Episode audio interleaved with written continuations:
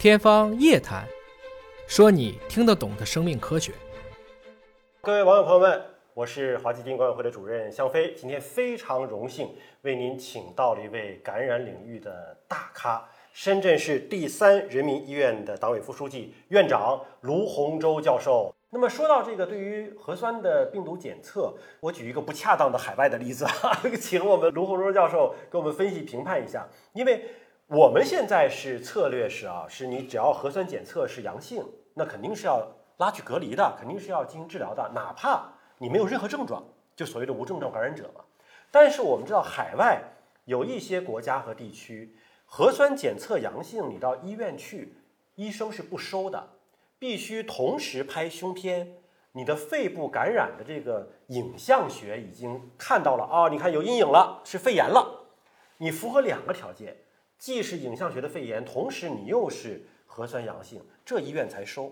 您怎么看？就是海外有一些国家和地区，它的这种收治的策略呢？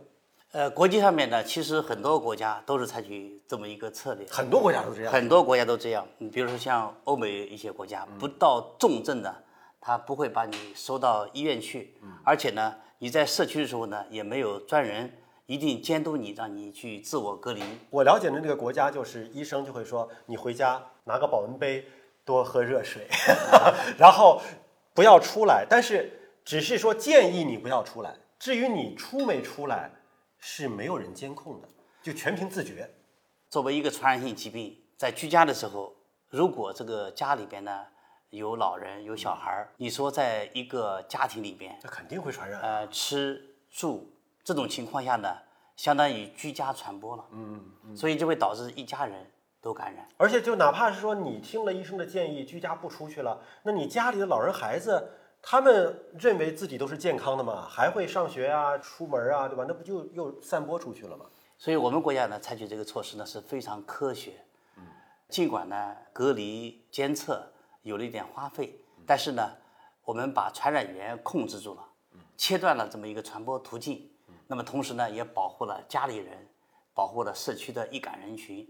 那么这一波疫情，我们就可以很快的控制住。所以我们一直是要清零，一定要把这个传染源要找到。我们动用呢大数据，把所有的接触者，包括呢次密接，现在我们还有呢叫时空伴随者，是什么意思呢？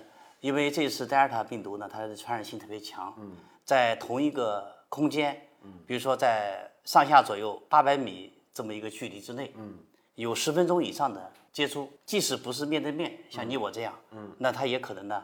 某种途径会导致它的传播。我们这种肯定是密接了，对吧？呃，我们是非常密切。我们肯定是非常密接了。但是你就离我们八百米远，你在隔壁。那么这一次呢，为什么会这么严格呢？也确实发现德尔塔病毒的传染性比较强，它可以通过飞沫远距离的传播。嗯。所以呢，在这种情况下呢，我们国家从防御政策上面来看呢，我们更加的完善，把这些人呢全部找到进行隔离。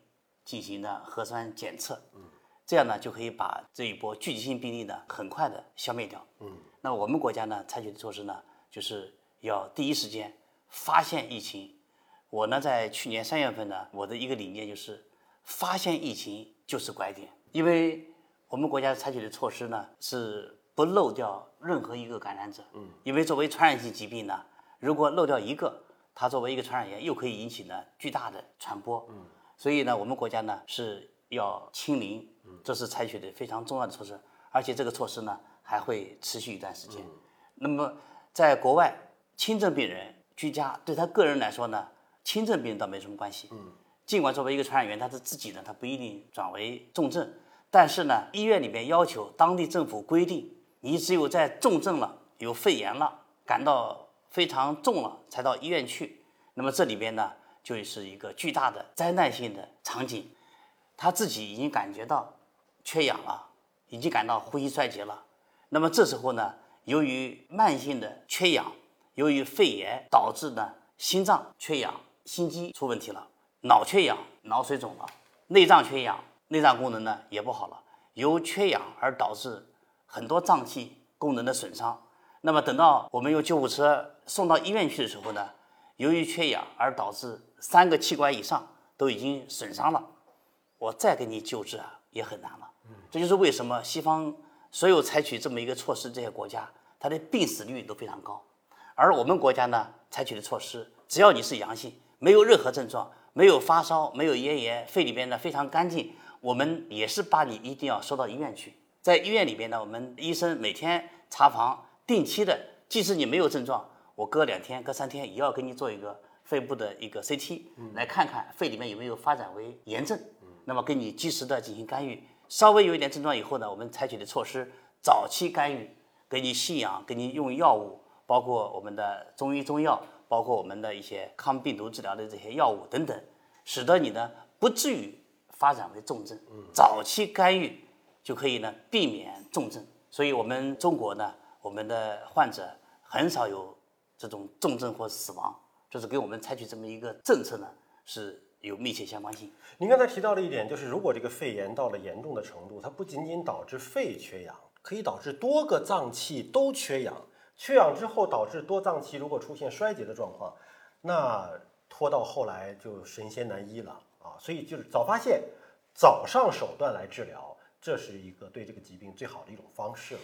而且呢，我们国内的我们这个专家呢，从去年疫情开始以后，不断的总结经验。嗯比如说，我们专家团队我们总结的四素一肽，就是非常好的，可以使得患者呢不至于发展为重症的治疗的办法。哪四素一肽呢？我们用肝素、抗凝，可以防止微血栓的形成。嗯。还有呢，干扰素卡帕，干扰素无化吸入，直接抗病毒。我们呢，大剂量维生素 C 可以防止血管内皮损伤，防止重症的细胞因子风暴。再有呢，就是激素。激素呢，也是世界卫生组织推荐的。那我们中国的专家呢，我们用激素呢非常谨慎。病情呢，往往在重症的时候，重症肺炎急剧进展的时候，这时候呢，我们短平快，用个五天到七天，少的情况下呢，三五天，一般不超过十天，哎，效果非常好，也避免了大剂量激素它的这个副作用。嗯，所以四素一肽呢，用胸腺肽，当然我们还结合呢中医中药。重症病人真的需要用人工肝、人工肺呢，那我们也是全力以赴，不惜一切代价，以患者的生命为第一要务。所以呢，我们的救治的成功率呢是非常高。就是我们经常听到的那个 ECMO，对吧？人工肺。人工肺是这个 ECMO 啊。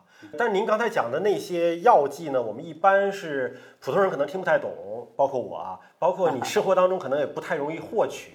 但您说的有一样，老百姓熟悉知道，就是维生素 C 啊，大量维 C 有用。那是不是我平常感冒发烧了，或者是我觉得我不舒服了，也可以大剂量的服用啊？您说这个维 C 是口服还是注射呀？大剂量的要注射，当然你口服呢也可以，因为维 C 现在大剂量呢，口服以后呢也没有明显的这些副作用，所以也可以这些口服。对我们这个预防感冒什么真的有帮助？这个吗我？们平时呢，比如说你感冒了，我们就是可以呃口服一些维生素维 C。C 是可以的对哦，这个真的是既是医生的处方，也是您生活当中如果真的遇到这样的问题，也可以口服。当然，医院是大剂量注射了，哎？到了医院去，我们对新冠病人呢，我们都是静脉注射，这个量静脉注射了比较大。啊，注射到体内。